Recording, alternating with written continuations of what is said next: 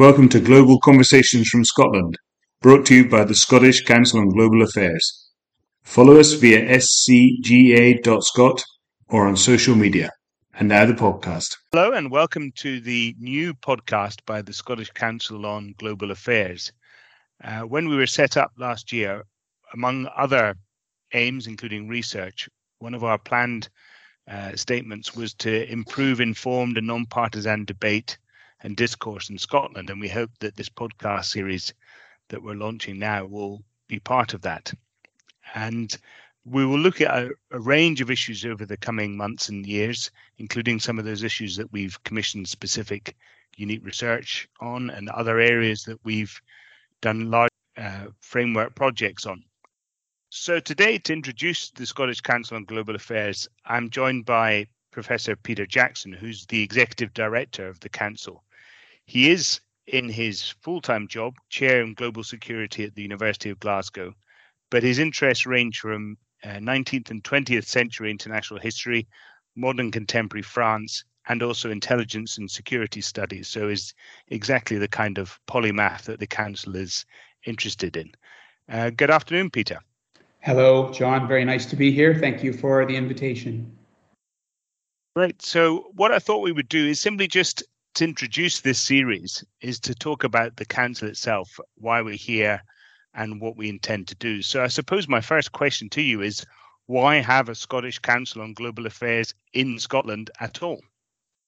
Well, I think there are a couple of quite obvious answers to that question. And the first, I think, is that there is no forum, there is no institutional framework for marshaling the really quite impressive range of expertise on global affairs, very broadly defined, that exists in Scotland, and putting it at the disposal both of policymakers in Scotland, but also uh, to harness it in order to lift levels of public debate and understanding about international affairs in Scotland in particular.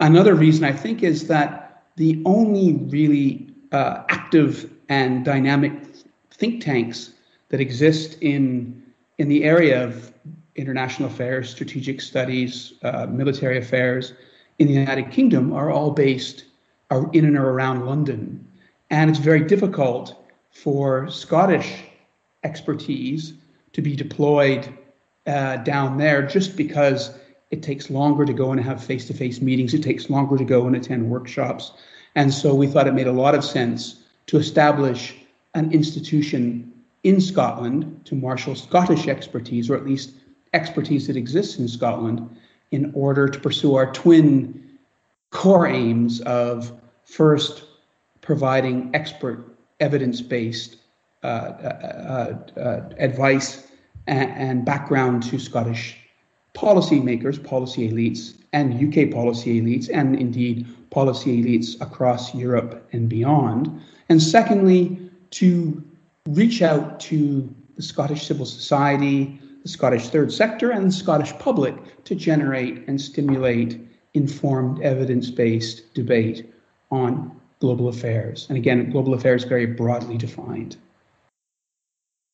So, so in that respect, it's really it's a council in Scotland and of Scotland, but you'd say not exclusively for Scotland, for the for very much for for a global audience. Yeah, I would say that. I might even say that it's not necessarily uh, it's in Scotland, but not of Scotland, and it's not exclusively for Scotland. Although, you know, part of our remit is to, you know, promote research and expertise that exists in Scotland, connect it up with interesting work going on in Scotland, in the United Kingdom, and internationally. And so the, the, that's a very important aim. So our remit extends well beyond Scotland, but we have uh, a base in Scotland, and it's a good thing too because there is so much expertise that exists both in Scottish universities, but also in the Scottish in Scottish civil society and in, in the in the third sector. And there's a lot of room for dialogue and debate and synergies that are very exciting and uh, one of the main attractions for me of doing this job.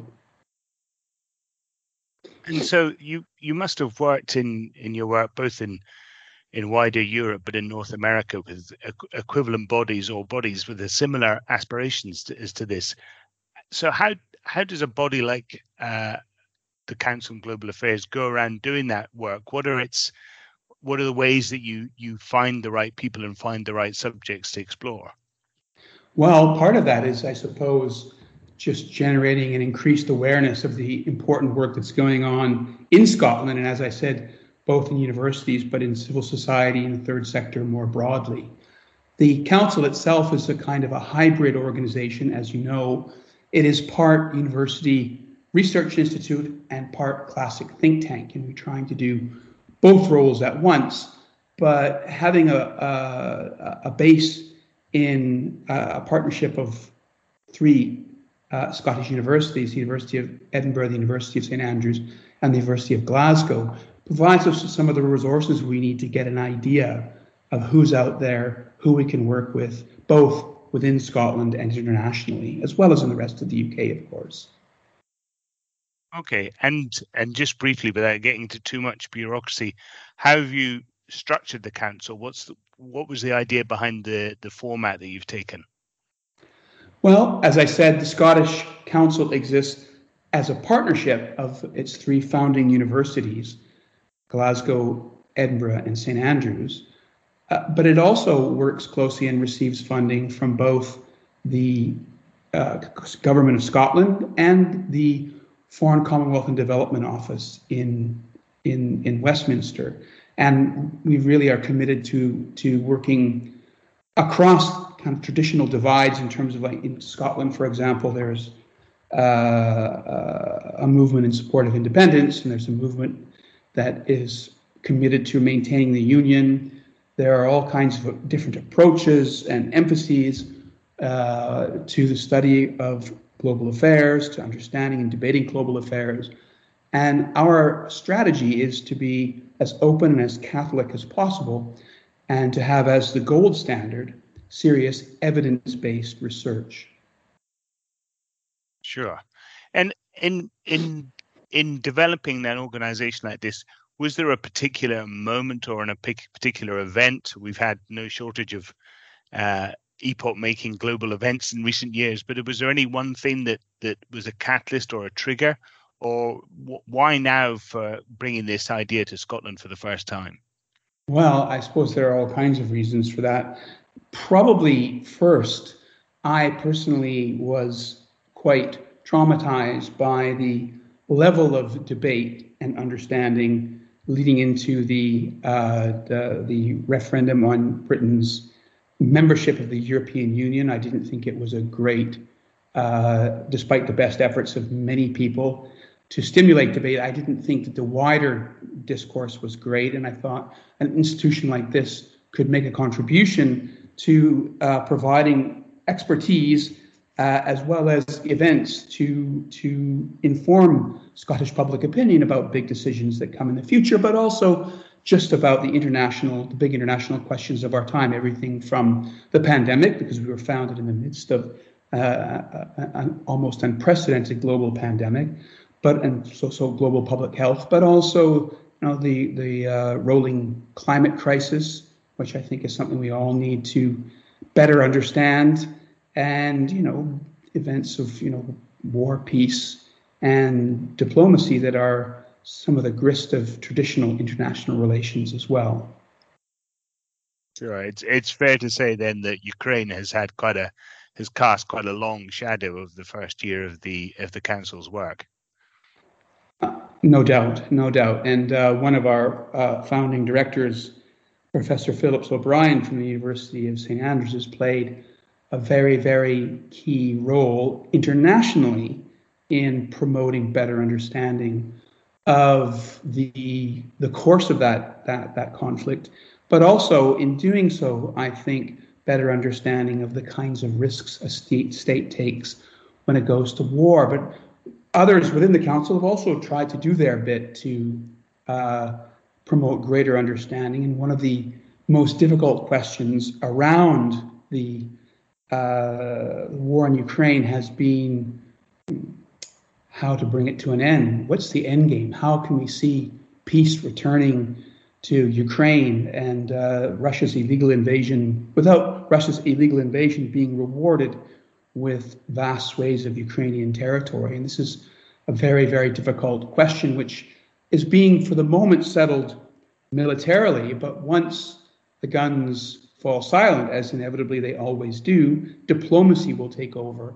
And I think it's very important that we, as a, the Scottish Council on Global Affairs, do our bit both to contribute to the debate, the wider international debate about what might a just peace look like, but also to help promote understanding in Scotland and the United Kingdom and elsewhere about what's at stake, what are the obstacles to long term peace between Russia and Ukraine, and also fundamental questions like the nature of the Ukrainian political regime and the Russian political regime under Vladimir Putin and their prospects for evolution as well. These are all fundamental questions which will bear on the uh, vital question of peace in Europe. Absolutely fascinating stuff to come. And what uh, over the course of the first year, what other issues have been touched on by the council's work?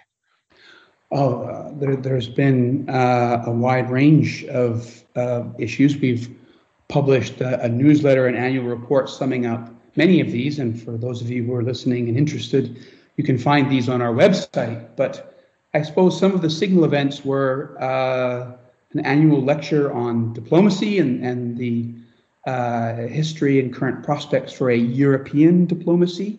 And that was given by Professor Laurence Badel from the University of Paris back in March 2022, back when was, we were still in the pandemic. We also had a launch where we discussed uh, a number of different approaches to the problem of global affairs and attitudes towards international affairs, everything from questions of human rights and global climate justice and reparative justice to harder security issues such as, you know, the role of NATO in world politics and prospects for peace in the Ukraine, the extent to which the Scottish population supports these issues, but also, and very interestingly and importantly, this survey, which we uh, introduced and rolled out, the first iteration of which we introduced and rolled out on the 27th of April.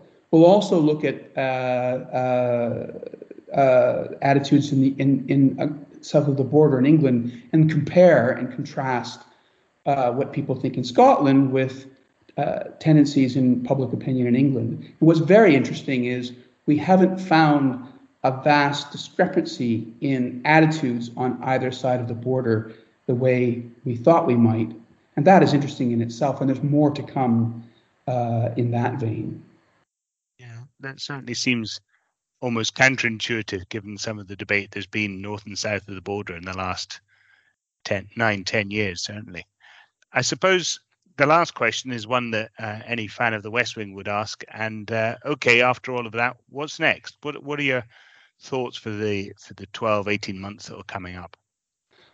Well, most of our work so far has been in the area areas of uh, defense, security, uh, um, the study of, of, of war, uh, or in general, studies of public opinion and diplomacy, international law, and legal structures. We've also funded projects in that area, but we're very committed to rolling out new research in the areas of uh, global public health, and uh, human rights and migration and immigration. And there are projects and publications, uh, published reports that will appear on our website in the weeks and months to come uh, in, on these questions. And I'm much looking forward to expanding our remit uh, along along the lines of the six core areas that we set out at the very beginning when we conceived of the council, and that was human rights and my, refugees and migration, international law, global governance, uh, conflict resolution, foreign policy, conflict resolution, peace building, defense and security, global public health, and uh, energy and and and uh, the climate crisis, environmental crisis. Right, right. So it sounds like we've all got our hands full for the next few months. Yes, we're going to be working um, hard, no, no, no doubt, John. But it'll, it'll keep us out of trouble. Absolutely. Looking forward to it. Well, I know you're deep in the archives at the moment, Peter, so I'll let you get back to that. Uh, thanks very much uh, for joining us, and thank you to everybody who hopefully listens into this first of many podcasts from the council. And with that, we'll leave you to the rest of your week. Thanks very mm-hmm. much indeed. It was a pleasure. Thank you, John.